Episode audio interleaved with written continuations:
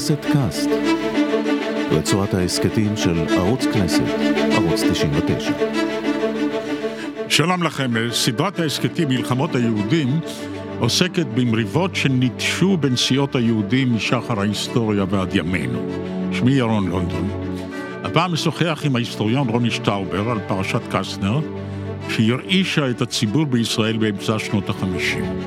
פרופסור שטאובר מלמד באוניברסיטת תל אביב, ובין עיסוקיו הרבים הוא חבר הוועדה המדעית של יד ושם. מחקריו עוסקים בהשפעת הגומלין שבין ההיסטוריה והזיכרון הקיבוצי לבין פוליטיקה ודיפלומטיה. פרשת ישראל רודולף קסטנר מדגימה את ההשפעות האלה. התנועות הפוליטיות בישראל השפיעו על תיאור העובדות, ופירושיהם שימשו כלים בידי המתקדשים בזירה הפוליטית. הדברים יוסברו יותר מאוחר. הנה עיקרי העיקרים. ישראל קסטנר, עיתונאי ופעיל ציוני, היה הדמות החשובה ביותר בוועד ההצלה, שהיה מעין יודנראט של יהודי הונגריה בזמן המלחמה. השמדת יהודי הונגריה במלוא התנופה החלה ב-1944, לאחר שהצבא הגרמני כבש את המדינה. ועד ההצלה ניהל משא ומתן עם אנשיו של אדולף אייכמן, כדי לרקום עסקה המכונה סחורה תחת דם.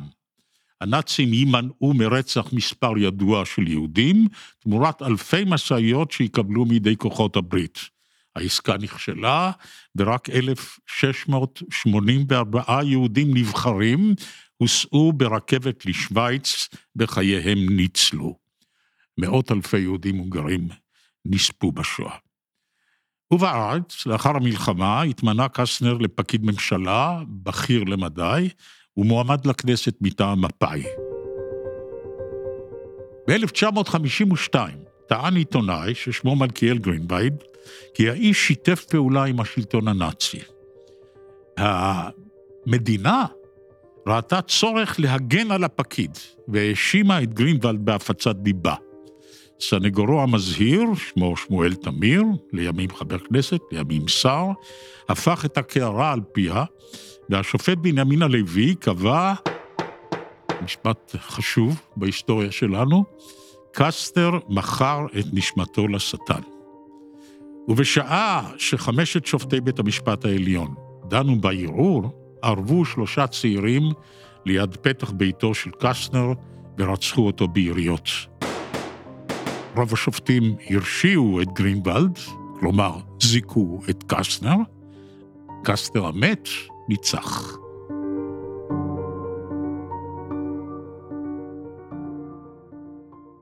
אבל בזירה הציבורית המאבק הזה רק התחיל. מהם העובדות הנוספות ההכרחיות לה, להבנת הפרשה? אני עשיתי קיצור שבקיצור, מפני שהזמן שלנו מוגבל. הפרשיות הנוספות שהיו, ב, או פרשיות עיקריות שעלו במהלך המשפט, קשורות לשאלה האם אה, קסטנר אה, הזהיר, או מדוע קסטנר לא הזהיר את יהודי הונגריה, ובעיקר מדובר על יהודי העיר קלוז', שממנה, עיר הולדתו של קסטנר, שבה הוא פעל משך שנים רבות. כלומר, הטענה הייתה שבידי קסטנר היה מידע על המתרחש אה, באושוויץ, זה גם עולה מתוך הדין וחשבון שלו, וכאשר הוא מבקר אה, בקלוז', כאשר הוא כבר יש בידו הצעה של הגרמנים להוציא כ-300, כמעט 400 יהודים אה, מקלוז' מתוך ציבור גדול של יהודים שחי בעיר, הוא מתוך הרצון הזה להציל את אותם, מה שנקרא בהמשך המיוחסים, הוא לא מספר לאנשי קלוז' או להנהגה שם את מה שהוא יודע, וגם איננו מפריך את הניסיונות של הגרמנים להוליך שולל את היהודים אה, בעיר ולומר להם שהם אה, מיועדים אה, להגיע למקום שבסך הכל שם יוכלו לחיות ולעבוד. הגרמנים משתמשים בשיטות הטעיה של גלויות שמגיעות גם לבודפשט וגם לערים אחרות, כביכול מאותם יהודים שנשלחו לעבודה, וקסטנר איננו, הטענה שקסטנר במכוון איננו מפריך, וכל זה מתוך איזשהו רצון להציל את אותה קבוצת מיוחסים, ומתוך מחשבה שאם הוא יספר, כל התוכנית שלו בעצם אה, תיכשל. זאת אומרת, במוקד המשפט עמד הנושא, עמדה השאלה שהמשיכה להעסיק את ההיסטוריונים לאורך שנים, מה ידעו, האם ידעו יהודי הונגריה על מחנות ההשמדה ועל מדיניות הגרמנית, מי ידע ומתי ומדוע לא הפיצו.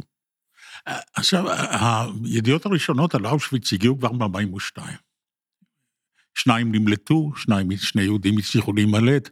היו חיילים הונגרים שלחמו אה, יחד עם הנאצים בשדות אה, רוסיה, וידעו מה עושים שם, הם חזרו להונגריה. ידעו, האנשים ידעו.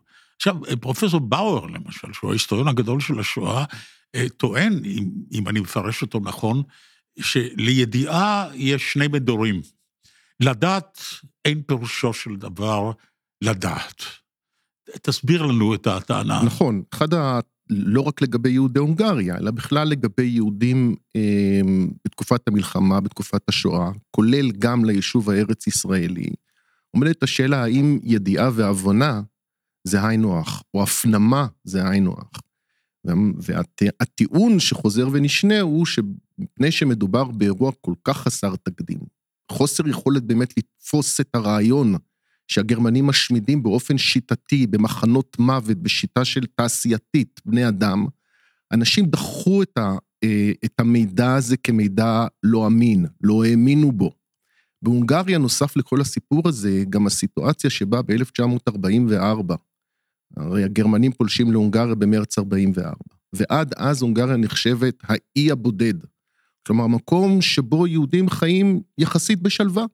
מגיעים פליטים יהודים שמצליחים להגיע מפולין או מסלובקיה, והם לא מאמינים למראה עיניהם. יהודים מסתובבים בבודפשט, נכנסים לחנויות. אמנם יש כאלה וחוקים כאלה ואחרים, אבל זה לא משפיע על החיים. אז גם זה וגם האמונה שהמלחמה הולכת ונגמרת, הרוסים עוד מעט מגיעים, כל הדברים האלה, אנשים בסך הכל עקבו, גרמה ל, ל, ל, ל, בעצם להתחזק לאותה תחושה שזה לא יקרה להם, שהדברים האלה לא יקרו. עכשיו, לגבי אושוויץ, עד, הייתי אומר שעד 44, עד אמ, בעצם אפריל 44, עד הבריחה של ורבה ווצלר, שני הבורחים מאושוויץ. אותם הזכרתי, כן. כן, לא, לא הבינו את המשמעות המלאה של בירקנאו. כלומר, השם אושוויץ היה ידוע, אבל בעיקר התייחסו, וגם, לא, לא כל היהודים ידעו ושמעו. אני, אם אתה מסתכל נגיד על הונגריה, יהודים שגרו ב...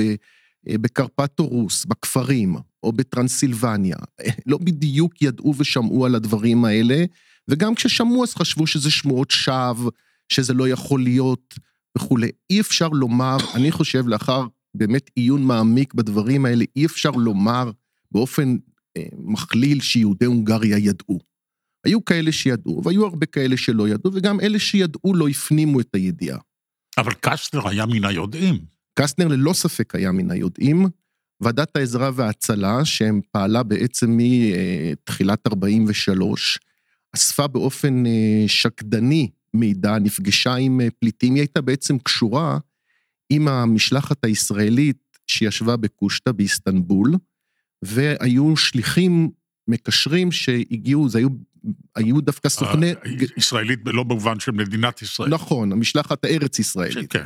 הארץ-ישראלית, היו שליחים שדווקא היו אנשי הריגול הנגדי הגרמני, ששילמו להם האבר, ששילמו להם אה, כסף, והם אה, העבירו מידע מבודפשט לאיסטנבול, וגם העבירו מידע מפולין לבודפשט. זאת אומרת, בודפשט הייתה איזושהי תחנת קשר כזאת, שממנה הוא עבר מידע. והיה להם מידע רב מאוד, הם נפגשו אפילו עם שינדלר המפורסם, שהגיע לבודפשט ומסר להם מידע, הם שולחים ב-44, ערב הפלישה, מכתב, מעבירים מכתב לאיסטנבול, שבו הם אומרים שהם שמעו שמדברים על כך שנרצחו ארבעה מיליון יהודים, שמעו ברדיו שדובר על זה, אבל הם יודעים שנרצחו למעלה מחמישה מיליון. כלומר, המידע שלהם הוא ממש מידע מפורט. אז, אז צודקת הטענה שקסטנר לא שיתף את היהודים, את הציבור היהודי, במידע על ההשמדה הנועדה להם. מה הוא טען כלפיה במש... במשפט מלכיאל גרינבל כנגד הטענה הזו? טענתו של קסטנר הייתה שהשאלה אם ידעו היא שאלה מגוחכת בעיניו.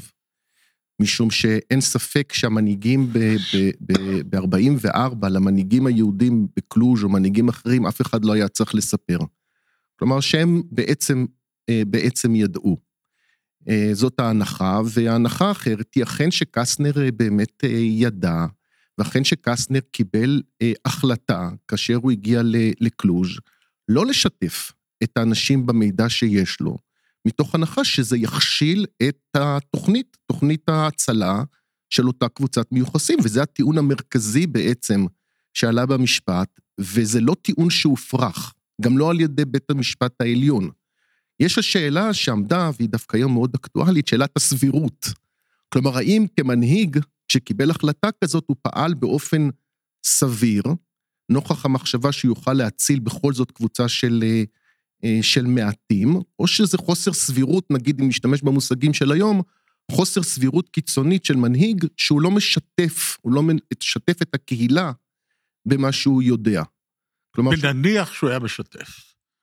נו, נניח שהיה עשרות אלפי יהודי קלוז' היו יודעים, ב, אנחנו מדברים אחרי מרס 44, הנאצים שולטים בהונגריה, בעזרתם של ההונגרים. המשטרה ההונגרית איננה פחות אה, אכזרית מה, מהגסטאפו. אה, אז נניח שאומרים, כן, יהודים, אתם צפויים להשמדה. נו, מה היה קורה? אז, אז, אז יש לכך שתי תשובות. התשובה הראשונה היא בעצם הטיעון, הייתי אומר, של הלוי במשפט. שלאנשים יש... הלוי השופט. השופט בנימין, כן. בנימין הלוי, שבעצם אנשים יש להם את הזכות לדעת, והמנהיג צריך לשתף את האנשים, אפילו אם המידע הוא מידע קשה. זאת נקודה ראשונה. נקודה שנייה, שאף פעם לא נפתרה ואנחנו לא יכולים לתת עליה תשובה מוחלטת, היא, בכל זאת, אה, קלוז' ומקומות אחרים בטרנסילבניה קרובים מאוד לגבול עם רומניה. והייתה בריחה. אני, בפעם הראשונה שהייתי בקלוז', רק אז הבנתי את העניין, כאשר אה, אחד ההיסטוריונים שם הראה לי את הגבול עם רומניה. והמרחק הוא מרחק קצר ביותר. ממש מרחק קצר ביותר. אה, קילומטרים ספורים, אפילו פחות מכך. אז הגבול שעבר אז בין רומניה לבין, לבין הונגריה. כן, זה המ... לא הגבול היום. לא, לא, לא, לא. תביטו, המפה של לא. קלוז' נמצאת במרכזה של טרנסילבניה, קרוב מאוד לטבורה של הונגריה. נכון. אבל הונגריה קטנה והצטמצמה מאז. בדיוק. כן. אבל הגבול היה ממש, ממש קרוב, במרחק, ממש במרחק הליכה. ובאמת אלף, היו מספר אלפים, אלפים של יהודים שהצליחו לעבור, לא רק מקלוז' ממקומות אחרים, אנחנו יודעים ממש על אלפי יהודים, כשבעת אלפים, יש כאלה שמדברים על הרבה יותר יהודים שהצליחו לעבור את הגבול. אז אנחנו לא יודעים מה היה קורה אם קסטנר היה כן משתף, כמה אנשים היו... גם, אבל גם מעבר לרומניה לא היה מבטיח את חייהם, כי הרומנים שלחו לטרנסליסטריה.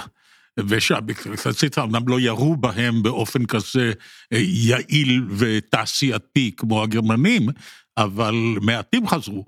אבל בתקופה שאנחנו מדברים, זה כבר, אה, המדיניות של אנטונסקו, שליט של רומניה. היא כבר התרככה, כן. ולכיוון גרמני, לכיוון של בעלות הברית, ואנחנו יודעים שאלה שעברו את הגבול הצליחו. כן. אבל אנחנו לא יודעים מה היה קורה אם היו מנסים, יכול להיות שהגרמנים היו מתחילים לירות בכולם, כאשר קסטנר מגיע לקלוז', יש שם סיפור כמובן מעניין, שהוא אומר לאנשים, אה, שואלים אותו, אומר, המצב קשה, תנסו לברוח, ויחד עם זאת הוא מעביר להם גם ידיעה מעוזרו של אייכמן, ששמו דיטר ויסליצני, שאומר להם שהשמירה על הגבול הוגברה. זה כמובן חידה. למה קסטנר מסר מידע מוויסליצני, מידע כזה? זה מעלה אה, אפשרויות לא נעימות לגבי הכוונה אה, של, אה, של קסטנר במידע הזה שהוא מסר, כי הוא מסר מידע ואחר כך סתר את המידע. אבל אה, אנחנו לא, לא יכולים לתת תשובה. אבל אחת הטענות הקשות נגד קסטנר שעלתה במשפט, שזה שהזכות של אנשים לדעת. כן. כשהם עולים, הרי הסיפור הקשה שהיה, שהלוי נתן לו, הייתי ביטוי במשפט. והוא בעצם הציק, אם אנחנו עוברים לחברה הישראלית, הוא הציק לחברה הישראלית בשנות ה-50. למה יהודים עלו לרכבות? למה הם לא עשו משהו? למה הם לא ניסו לברוח? למה הם לא ניסו לעשות דבר כזה או אחר? זאת בעצם השאלה של... עכשיו, הלוי לא אמר שהייתה באמת אפשרות, אבל הוא אמר הייתה צריכה להינתן לאנשים האפשרות לקבל החלטות. אם אתה מסתיר מהם את המידע... עכשיו, זו שאלה לא רק לגבי קסטנר, זו שאלה בכלל לגבי ההנהגה היהודית בתקופת השואה. הרי הסיפור התרחב לדיון על נושא היודנראטים. אחת הטענות הקשות נגד היודנראטים זה שהם לא שיתפו את בני הקהילה שלהם במידע שהיה להם, גם מתוך מחשבה שכך הם יוכלו להציל.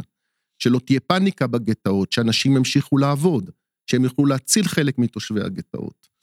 האם, האם ה- אייכמן מגיע ל- להונגריה עם הכיבוש, יחד עם החבורה שלו, ששם יש אדם אחד ששמו קרומאי, עוד אחד ששמו קורט בכר, ודיטר ויסליצ'ני שאתה הזכרת כאן, זאת הכנופיה שבאה במגע עם הקבוצה היהודית. קסטר היה סגן ראש ועדת ההצלה, שבראשה עמד, אם זכור לי היטב, יהודי מאוד נכבד, נכבד מקסטר, מפני שהוא היה בן למשפחה הונגרית מבוססת ומהאליטה היהודית של הונגריה, והיה קצין במלחמת העולם הראשונה, אז הוא שיחק תפקיד מספר שתיים, אבל הוא היה הדיפלומט המיומן יותר, החלקלק יותר, והוא זה שהצליח להקסים באיזשהו אופן את אייכמן והחבורה שלו. מה, מה, איך ניצל אותו אייכמן? מה אייכמן ניסה לעשות?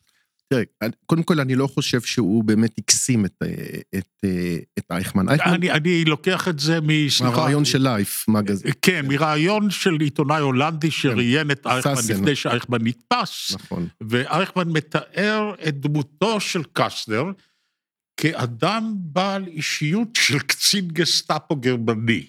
קר רוח, אלגנטי, משתעשע בסיגריות שהוא שולף מתוך אה, כן. אה, קופסת סיגריות מכסף. ביטחון עצמי של יהודי בזמן השואה, שכמעט לא ייתכן, דמיוני. מין איש מעלה כזה, קסטנר. על, על זה אני, ש- אני מבין, כשאני שואל אני אותך, מבין, אני... אבל לא צריך, זה, זה, זה לא צריך להטעות אותנו, לא צריך להטעות אותנו. Um, לגבי היחסים בין, בין קסטנר לבין אייכמן. אייכמן הגיע וכל מה שנקרא יודן קומנדו, האנשים שלו, אותו ויסליצני שהזכרת, וקרומאי, והונשה, וכל החבר'ה האלה. דת, כל, כל הקבוצה הזאת הגיעה לבודפשט, להונגריה, אחרי שנים שהם עוסקים במקצוע ההשמדה. ומיומנים מאוד בלהטעות יהודים. אייכמן את השיטה הזאת בעצם פיתח כבר ב- ב- באוסטריה, בווינה, ב-1938, והפך להיות רב אלוף ביכולת להטעות, והעניין של ההטעיה עמד במוקד הפעילות. וכשהוא מגיע להונגריה, אז הוא אומר את זה גם, גם ברעיונות וגם בשיחות אנחנו מבינים. המחשבה שלו היא איך אני מטעה, ואיך אני גורם לכך שלא יהיה, תהיה התנגדות אה, בהונגריה. אני לא רוצה, הוא אומר, גטו ורשה, שוב מרד גטו ורשה כזה, למרות שלא היה לזה שום סיכוי אה, בהונגריה, זה בכלל סיטואציה אחרת, אה, אחרת לחלוטין. אבל תמיד הגרמנים רצו שהכל יתבצע בשקט, בשלווה, שאף אחד לא יפריע להם. לכן כל, כל פעולה שהייתה בה סוג של הפרעה, הם ניסו למנוע אותה מראש.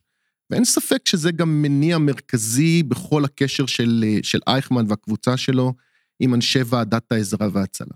עכשיו, זה לא אומר שקסטנר לא הבין את זה. יכול להיות שקסטנר הבין את זה, אבל קסטנר ניהל באמת סוג של משחק פוקר. זאת אומרת, גם אם אני מבין שהצד השני מנסה, זאת המדיניות שלו והוא מנסה להכשיל אותי וכולי, בתוך הסיטואציה הבלתי אפשרית הזאת, באמת כמו משחק פוקר, אני אנסה להציל את הקבוצה, קבוצה מסוימת של אנשים. פרשה של סחורת החדם, אותה עסקה שהיא בהסכמתם של אייכמן ואנשיו, אולי אפילו בהסכמתו של הימלר, כנראה שבהסכמתו של הימלר, מנסים לרקום עסקה שהיא במבט רטרוספקטיבי לחלוטין בלתי מתקבל על הדעת. לחשוב שכוחות הברית ב-44' אה, עומדים לנצח. אה, ברוסיה כבר הדפו את ה... את ה, את ה המתקפה המרכזית כבר הצליחה. ונדמה לי שכבר פלשו לנורמנדי או מיד אחרי זה. לספק לגרמנים עשרת אלפים משאיות שכשירות למלחמה בחורף, כפי שהם ביקשו, תמורת יהודים, זה נראה מטורף לגמרי. נכון. למה שהם יסכימו? למה שהאנגלים יסכימו? האמריקאים יסכימו? קודם כל, ההנחה היא שבאמת זה איזשהו סוג של הנחיה שהגיעה מהימלר, איזה שהם גישושים שלו, תוך רצון שהפירר, היטלר, לא ידע, וגם אחרים שקרובים להיטלר, כי ברור שכל ניסיון של משא ומתן הוא בעייתי מאוד בשלב הזה, וכל מי שינהל אותו יוצא להורג. לכן הם עושים את זה כנראה בזהירות רבה, ולכן גם שולחים דמויות אה, מאוד, אה, יחד עם, אה, יחד עם אותו, יואל, אותו ברנד שיוצא לשליחות, שהוא איש, גם איש ועדת העזרה וההצלה, יוצא סוכן גרמני, הונגרי, מדרג, מדרג ב'. יהודי מומר. יהודי מומר, כן. גרוס. גרוס, בונדי גרוס, אדם מאוד מפוקפק. אה, יוצא לשליחות הזאת. עכשיו, כנראה שזאת הייתה הנחיה של, אה, אה, של הימלר. והמחשבה של, כפי שאנחנו רואים גם מהרעיונות עם, עם, עם מהרעיון של אותו סאסן שהוזכר, אותו עיתונאי הולנדי שראיין את אדולף אייכמן כשהוא היה בבואנוס איירס, עוד לפני שנתפס, כנראה שאייכמן אמר לעצמו וגם לשותפים שלו, בסדר שהם ייסעו, בינתיים הרצח נמשך. הוא לא הופסק אפילו ליום אחד. אם יהיו תוצאות, יהיו תוצאות. אה, אם, אה, זה דבר שלא ימנע את המשך, המשך ההשמדה. גם אה, הימלר אומר בשלב מסוים לאנשים שלו, אנחנו יכולים להציע כל מיני הצעות, זה לא אומר שאנחנו נקיים אותן.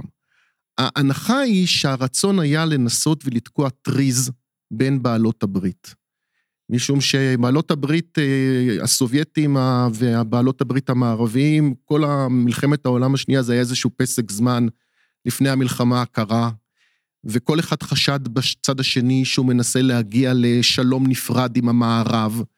ולכן המחשבה הזאת שאם הם ינהלו איזה שהם מגעים עם המערב, זה יכול באמת לפגוע ביחס. מחשבה אולי לא הגיונית, אולי טיפשית, אבל זה מה שהם ניסו לעשות. האנגלים על כל פנים לא, לא קנו את זה, ועצרו מיד את, את ברד כאשר הגיע ל, לאיסטנבול וכלאו אותו לכמה חודשים, והוא לא חזר יותר אפילו למסור את, את התוצאות של המגעים של סחורה תחת דם. הייתה עוד פרשה אחת שטפלו או האשימו בה את, את קסטנר ואת הקבוצה שלו, זה שלושת הצנחנים הארץ ישראלים שצנחו בהונגריה, הידועה ביותר בהם זה אה, חנה סנש כמובן, ואחריה יואל פלגי, באחד ששמו גולדשטיין. אם כן, גולדשטיין נרצח בסופו של דבר, חנה סנש גם היא נחקרה בעינויים ונרצחה, מי שניצל הוא יואל פלגי, שהצליח לברוח מקרון שהוביל אותו לתוך אה, גרמניה, והטענה היא ש... קסטר הוא זה שהסגיר אותם. הטענה היא לגבי ההסגרה היא לגבי שני הצנחנים, יואל פלגי ופרץ גולדשטיין. לגבי חנה סנש, הטענה, ש... ולכן אימה של חנה סנש העידה במשפט, שקסטנר לא בא לטובתה כשהיא הייתה כלואה. כלומר, לא עשה דבר כדי לסייע לה. לגבי uh, פרץ גולדשטיין ויואל פלגי, הפרשה באמת פרשה מסובכת וכואבת, משום ש... ומעלה שתהיות קשות מאוד לגבי קסטנר. משום שכשיואל פלגי אה, אה, ופרץ הגיעו לבודפשט, ויואל פלגי נפגש עם קסנר ופרץ בעצם נעלם. עכשיו צריך להבין שזה אנשים שמכירים אחד את השני. קסנר היה המדריך שלו בתנועת הנוער בקלוז', וכשהוא רואה את יואל פלגי הוא פשוט לא מאמין, מה אתה עושה כאן? איך הגעת לכאן? והעניין הוא שהוא בעצם אומר ליואל פלגי כשהוא רואה שזאת הסיטואציה, וכנראה ההנחה היא, כל זה קורה ערב יציאתה של הרכבת. הם מגיעים... רכבת המיוחסים. הרכבת, רכבת המיוחסים, הם מגיעים ממש. וזה משהו שיכול להכשיל לחלוטין. קסטנר כולו, אני חושב שזה דבר שצריך להבין אותו. קסטנר אובססיבי בנושא הרכבת, בנושא, הוא כולו עוסק בנושא של הרכבת. וכל דבר שיכשיל את ההצלה הזאת, גם אולי מתוך מחשבה שהרכבת הזאת אולי תוביל לרכבות נוספות. אם אנחנו מזכירים את השליחות של יואל ברנד, המחשבה שלהם לא שזה באמת האמריקאים או הבריטים ייתנו משאיות, אבל מספיק שיהיה איזשהו משא ומתן, שהגרמנים יראו משהו, אין להם מה להפסיד. אז אולי בעקבות הרכבת יצאו עוד רכבות. כלומר, הוא כל כך שקוע ברכבת, ברכבת הזאת, ופתאום מופיעים לו הצנחנים הארץ ישראלים האלה, משום מקום, וזה אמור להכשיל לו את התוכנית. ואז הוא מצליח, אה, הוא משכנע את יואל פלגי, לא פחות ולא יותר, מלהתייצב בגסטאפו. ולהגיד שהוא שליח מהארץ שבא לנהל איתם את המשא ומתן. רעיון מטורף, שאולי רק איש כמו קסטנר שחקן פוקר יכול היה באמת לעלות על, אה, על דעתו, אבל זה שימש אה, את שמואל תמיר במשפט כדי להעלות טענות קשות גם נגד קסטנר וגם נגד יואל פלגי. ופה צריך להגיד גם, כי זה עוד פרשה שהתנהלה אה, על רקע המשפט. יואל פלגי, שגם הקים את, בעצם את, את הצנחנים, וכתב ספר שהיה רב-מכר בארץ, רוח גדולה בה, והיה גיבור, ממש גיבור לאומי, ממש גיבור לאומי. ושמואל תמיר הצליח לחשוף במשפט שהוא מסר גרסאות לא נכונות, שהוא שיקר בעצם בספר. גם שיקר בספר וגם שיקר במקום אחר, הוא לא רצה שהעניין הזה של ההסגרה וכולי יובן. Yeah. כן. הפרשה הנוספת המאוד קשה היא עם פרץ גולדשטיין, שמגיע לאותו אה, מחנה שבו נמצאים המיוחסים, זה נקרא מחנה קולומבוס בבודפשט. ו, אה, וגם ההורים שלו, זו פרשה טרגית בצורה בלתי רגילה, כי גם ההורים שלו נמצאים במחנה הזה, והם אמורים לצאת ברכבת. וקסטנר מעמיד בפניו את הדילמה האכזרית, הנוראית, שבגללו הרכבת לא תצא. הוא לא אומר את זה כמובן קסטנר בהמשך, אבל זה מאוד מאוד ברור שזה העניין. אגב, במהדורה השנייה שפלגי אה, כתב כעבור שנים, דבר שלא הופיע במהדורה הראשונה, הוא אומר שכשהוא פגש את פרץ, אז אה, כשהם היו, ב, נתפסו על ידי ההונגרים, והיה להם איזשהו רגע לדבר ביניהם, אז הוא אומר שהם אמרו אחד לשני, אולי קסטנר תכנן את הכל מראש. כלומר, זה איזשהו מהלך שהוא ידע מראש איך המהלך הזה ייגמר. כן. בוא, בוא, בוא נסיים את הפרשה הזאת לפני שנעבור למשמעויות ולהדים, שזה בעצם נושאי המחקר העיקרי שלך. איך משתמשים בזה, איך אה, מפלגות פוליטיות או תנועות פוליטיות משתמשות בזיכרון ההיסטורי. אז רק נדון בעניין אחרון, אחרי המלחמה אה, נערכים המשפטים של הנאצים, אה, משפט ליאונברג הוא הידוע ביותר, וקסטנר מעיד לטובת שלושה המנוולים האלה. בכר, שהוא איש הכספים, כאילו, הוא נשלח להונגריה, נדמה לי, לקנות סוסים לצבא הגרמני, אבל הוא איש הביזנס. וויסליצני, סגנו וקרומאי. איש הכספים, אם אין וגם גם טובת עוד נאצי אחד שקוראים לו יוטנר. כן, והוא בהתחלה מצליח להוריד אותה מחבל התלייה, אה, הודות לעדות שלו. אה, קסטר, בסופו של דבר, אה, נדמה לי שוויסליצני מת... תלו אותו, בסלובקיה. בסלובקיה, אבל מישהו מהם בסופו של דבר כן, ניצל. כן, ללא ספק. יש... למה, למה הוא עשה את זה? לעניין הזה, זה, זה הדבר הכי מוזר, ונדמה לי שהחולשה הכי גדולה בעמדת ההגנה של קסטנר. אין ספק, כי גם בית המשפט העליון בסעיף הזה לא קיבל את הטיעונים של קסטנר, ובעצם קיבל את הטיעונים של מאשימיו של קסטנר. אה, והשופט, למשל, השופט זילברג אמר שהסיפור הזה, העדות, היא בעצם מוכיחה, יכולה להוכיח לנו את העבר. כלומר, עצם זה שהוא מעיד לטובת הנאצים, בעצם יכול להעיד שהוא שיתף פעולה עם הנאצים קודם לכן. אחרת, למה, למה הוא בעצם מעיד? ניתנו לזה כל מיני, כל מיני תשובות. אין תשובה, אני חושב, אה, לעניין הזה מאוד ברורה. היו כאלה, למשל, כמו טומי לפיד, שאמר בזמנו שזה היה עניין ג'נטלמני. זאת אומרת שקסטנר היה ג'נטלמן והוא הבטיח להם. הם אה, עזרו לו בשלב מסוים, הם עזרו כדי לקבל אליבי, הם אה, עזרו לו בנושא של ההצלה של המיוחסים. וגם בסוף המלחמה, בהצלה של יהודים במחנות כאלה ואחרים, והוא חש שהוא מחויב כלפיהם. עדיין לא נותן תשובה ברורה למה אדם שיודע שהאנשים האלה הם אנשים שעסקו ברצח יהודים לאורך שנים. כן, להיות מרגיש... ג'נטלבל כלפיהם, כלומר, אוקיי, הייתם, הייתם פייר איתי בזמן שחרב דמוקלס הייתה לי מעל הראש, זה, אני חייב לכם. זה באמת נכון, והם אנשים שניהלו, מופרז, כן. אנשים שניהלו את הרצח גם בהונגריה, הוא יודע כן. את זה. ש... ש... כן. עכשיו שאלת למשל, אותו, רק אני אענה, אותו קרומאי למשל, כן. שקסטנר אה, מעיד לטובתו, הוא הצליח להתחמק ממשפט לאורך שנים, עד אה, סוף שנות ה-60, ובסופו של דבר בית המשפט הגרמני דן אותו, וזה דבר יוצא דופן למאסר עולם. כן. כלומר, בית המשפט הגרמני, בית המשפט הגרמני מצא שהאיש הוא פושע ממדרגה ראשונה. לפני שאנחנו עוברים לחלק האחרון, יש לנו עוד אה, כמה דקות, אנחנו ננצל אותם לעניין זה, שתסביר לנו מה קרה בארץ. אני רוצה לקרוא את אלתרמן. הוויכוח שהתלהט היה מי היו הגיבורים. אז כמובן, אה, אה, המורדים בגטו ורשה הם גיבורי הגיבורים. כן, אנשים צעירים נשק עד הסוף להילחם למען הכבוד היהודי, למרות שאין שום סיכוי לצאת מפה בחיים. וכמובן מיליוני אנשים שהלכו, כפי שהיינו נוהגים לומר פעם, והיום אנחנו נזהרים מלומר את זה, כצאן לטבח. ועל זה כותב אלתרמן ב-1954 בהשפעת משפט קסטר, אה, שיר שנקרא יום הזיכרון והמורדים.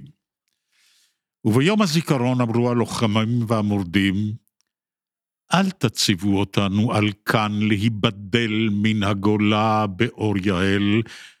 בשעת הזיכרון הזאת אנחנו מן הכאן יורדים, לשוב ולהתערב באפלה עם קורותם של המוני בית ישראל.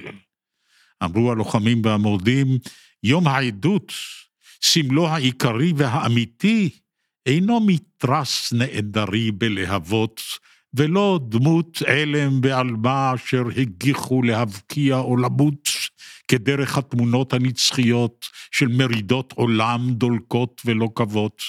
לא, זוהי מצבתה של התקופה. אל נעטר לה את דגלי הקרב, לראות בהם את מיצויה, את גאולת כבודה וצידוקה. אמרו הלוחמים והמורדים, אנחנו חלק מן העם הרב וחלק מכבודו וגבורתו ומהמיית בחיו העמוקה. אנחנו חלק מן הזמן שאין לו אח, ושידחה את שגרתה של המליצה בשגרתם של הסמלים אשר לא בם ניצב וגלוי פנים. הללו שנפלו נשקם ביד, אולי לא יקבלו את המחיצה בינם לבין מותן של הקהילות, ועד לגיבורי הפרנסים והשתדלנים. זאת אומרת, אני לא רוצה להקריא את הכל, כי זה ארוך מדי, אבל בין פרנסים ושתדלנים כאלה, יודנרטים, רומקובסקי ו... וקסטנר, אתם לא הייתם במקומם. הם לא פחות גיבורים מאלה שהרימו את הנשק. עכשיו, איך תפסו את זה בארץ, ומה אנחנו עשינו עם זה כמחנכים, וכפוליטיקאים, וכנואמים, בימי זיכרון? איך זה התחלק פה?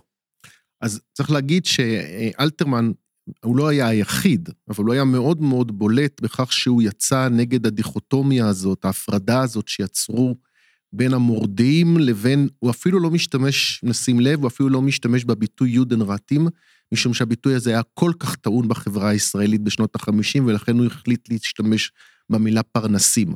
אבל הוא יוצא נגד המחיצה הזאת. עכשיו, הוא מדבר בשמם של המורדים. המורדים התנגדו מאוד לשיר הזה של אייכמן, ואמרו, ושיר, סליחה, של אלתרמן, ואמרו לו בעצם, מי שמך לדבר בשמנו? זאת אומרת, מבחינתנו היודנרטים באמת היו ארגון של בגידה. אה, ואייכמן, ואלתרמן עוד אה, ב, ב, כבר ב-48, כשהוא אה, נפגש בפעם הראשונה עם אבא קובנר, הוא אומר לו, לו אני שם, הייתי ביודנרט.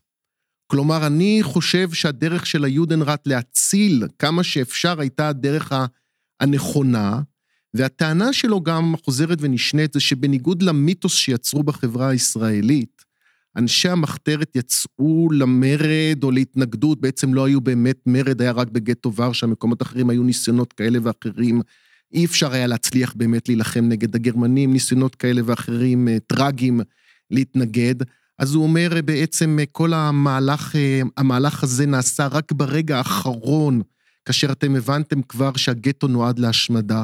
ולכן באמת אין הבדל כפי שמציגים אותו במיתוס הארץ-ישראלי היום, בין המורדים לבין אנשי היודנראט, שגם הם בעצם לא רצו לדחוק את הקץ, ורצו לנסות אה, שהגט, לגרום לכך שהגטו ימשיך ויתקיים אה, כמה שאפשר, ולנסות להציל כמה, ש, כמה שאפשר. לכן הוא יצא נגד התפיסה הזאת.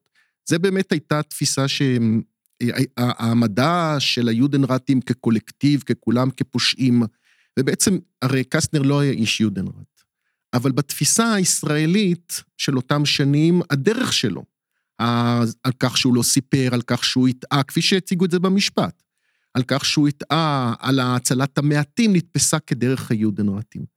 ולכן זה עורר, בפעם הראשונה בעצם, בשנים 54, 55, בפעם הראשונה התעורר בארץ ויכוח נוקב, וצריך לשים לב, הוויכוח בשנים האלה לא היה על, או הדיון לא היה על מה הנאצים עשו לנו, אלא מה אנחנו עשינו לעצמנו.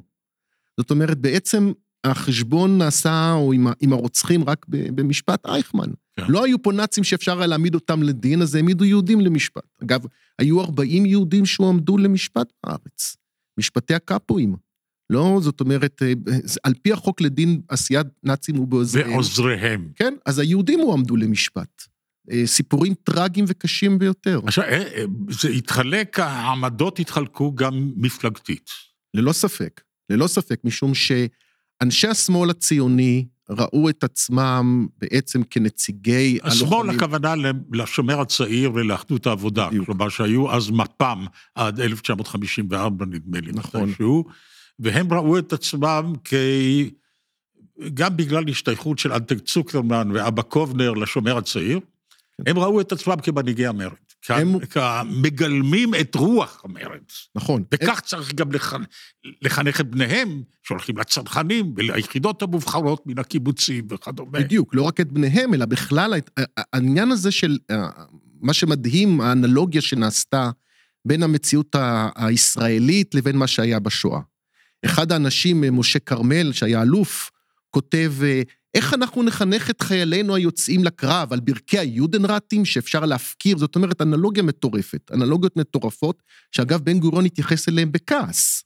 בן גוריון עשה את ההבחנה המאוד ברורה בין כאן לבין שם. אבל התפיסה הזאת, היות ואנחנו בשנות ה-50, בעצם הוויכוח הוא גדול, הגדול הוא על, על עתידה של החברה הישראלית, על שאלת מקומו של הקיבוץ, על שאלת מקומה של ההתנדבות. אנחנו נמצאים עוד עדיין עם הפצעים של פירוק הפלמ"ח.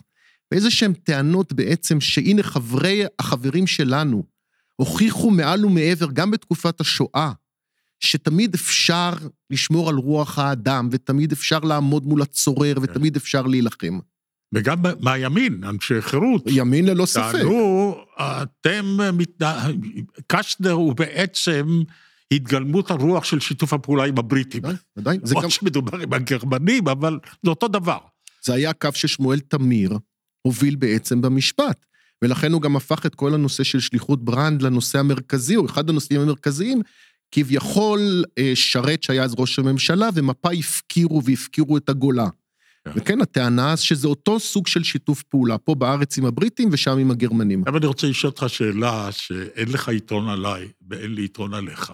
אוקיי. אבל אני הרהרתי תוך כדי עיון, הכנה לשיחה איתך, במשא ומתן שאנחנו מנהלים עם איראן, אה, באמצעות האמריקאים בעצם, או באמצעות אומות אחרות. לפי טענות שחוזרות ונשמעות, אה, האיראנים מתכוונים להשמיד אותנו באמצעות אה, פצצות גרעין. ברור, זאת אומרת, דיננו נחרץ. אם הם יצליחו, אז הם יהרגו את כולנו. ולא רק הם, גם הפוקסי שלהם, גם הסוכנים שלהם, עם מאות אלפי הטילים שלהם, הם עומדים להפציץ אותנו. ואנחנו יהרגו מאות אלפים או מיליונים. ויש כאלה שמנהלים משא ומתן, מוותרים קצת, ואולי נגיע להסכם עם האיראנים וכולי וכולי. אם חס וחלילה יקרה משהו, לימים בית משפט ציבורי ידון במי שניהל את המשאים ומתנים, לעומת אלה שאמרו להפציץ, להפציץ, להפציץ מיד, להילחם כי אנחנו עומדים למות. מותר לעשות אנלוגיה כזאת? אני שואל את עצמי. א', אני חושב שלא, משום שהסיטואציה שהייתה... טוב, אתה, אני יכול לנשום לרווחה. לא, בסדר. לא, משום שהסיטואציה באמת של יהודים בתקופת השואה, כשהם באמת חסרי אונים לחלוטין ואין להם שום דבר שעומד עומד מאחוריהם, ושום שום עוצמה היא כמובן, אי אפשר להשוות אותה לשום דבר. אני חושב אבל עוד, עוד עניין, שבעצם הטענות, גם כלפי קסטנר, לא היו על עצם ניהול המשא ומתן. לא היו על עצם הניסיון, הם היו על המחיר. כלומר, הטענה של השופט בנימין הלוי היה, הייתה שבעצם, הוא אמר, בקבלו את מתנת הגרמנים, מכר קסטנר את נפשו לשטן. הוא לא התנגד לרעיון הזה, לנסות להשיג, אבל כמובן שאי אפשר להשיג דברים בלי אה, אה, בלי מחירים. כלומר, אין התנגדות למשא ומתן גם עם הרוצח. אבל מה שהוא אמר בעצם, עשית עסק לא טוב. עשית עסק לא מוסרי. עשית עסק לא היו מוסרי. משחררים 20 אלף או 30 אלף, זה היה בסדר. אז אה, כמובן שיש משמעות, יש משמעות למספר, אני מניח שיש לה משמעות. בזמנו יהודה באואר אמר גם לגבי רומקובסקי, שאם אה, הסובייטים היו מגיעים יותר מהר, ובגטו ורשה היו 80, ב- ב- בגטו לודג' היו 80 אלף יהוד, אה, יהודים חיים, אז היו מסתכלים על רומקובסקי אחרת. אני לא יודע. יש פה בהחלט, בהחלט אה, מחירים, מחירים קשים ביותר, שכנראה גם קסטנר שילם, שילם באופן אה, אישי, אה, זה אולי גם איזה שוק של הסבר בנושא של העדויות לטובת הנאצים, שילם ללא ספק מחירים מוסריים קשים, מתוך הנחה שרק כך אפשר יהיה להציל, אבל כנראה שמי שלא הסכים להכניס את ידיו לאש ולהיכנס לתוך העניין הזה, כי היו רבים שלא הסכימו וברחו. אתה מוכן לשבת על כס המשפט אה, ההיסטורי ולשפוט את אייכמן? את אייכמן, את אה. קסטר? אני חושב, אני חושב כמובן שהמשפט, אה, טעות גדולה מאוד, אה, אי אפשר לשפוט דברים כאלה. אה, וודאי אה, מה ש... אני חושב ש... שופט אגרנט אמר את זה, שתשפוט ההיסטוריה. אני חושב שגם עוד שמואל תמיר אמר כבר כן. בדיון שבעצם היה צריך להקים ועדה היסטוריונים שתדון בעניין ובית מש- בית משפט זה לא מקום, משום שבכל מקרה ואני- שאתה מסתכל על העניין הזה, המשפט פלילי פה הוא לא העניין. כמובן אפשר לשאול לגבי ההתנהגות והסבירות כן. וכולי. אני יכול אולי, אולי לומר, אה, ספר שבסוף הסמינרים שלי אני שואל את הסטודנטים, אמ, האם אתם חושבים שהיה צריך להעמיד את, אה, את קסטנר למשפט? והתשובה היא בדרך כלל הנחרצת היא לא. ואז אני שואל, אה, האם היה צריך לקרוא רחוב או כיכר או זה, וגם אז התשובה היא לא. וגם אז התשובה היא לא. כלומר, הם לא מקבלים את הרשעתו בפלילי, אבל לא מקבלים את התנהגותו. פרופסור שטאובר, אני מודה לך מאוד על השיחה המרתקת בשמחה. הזאת. תודה רבה לך.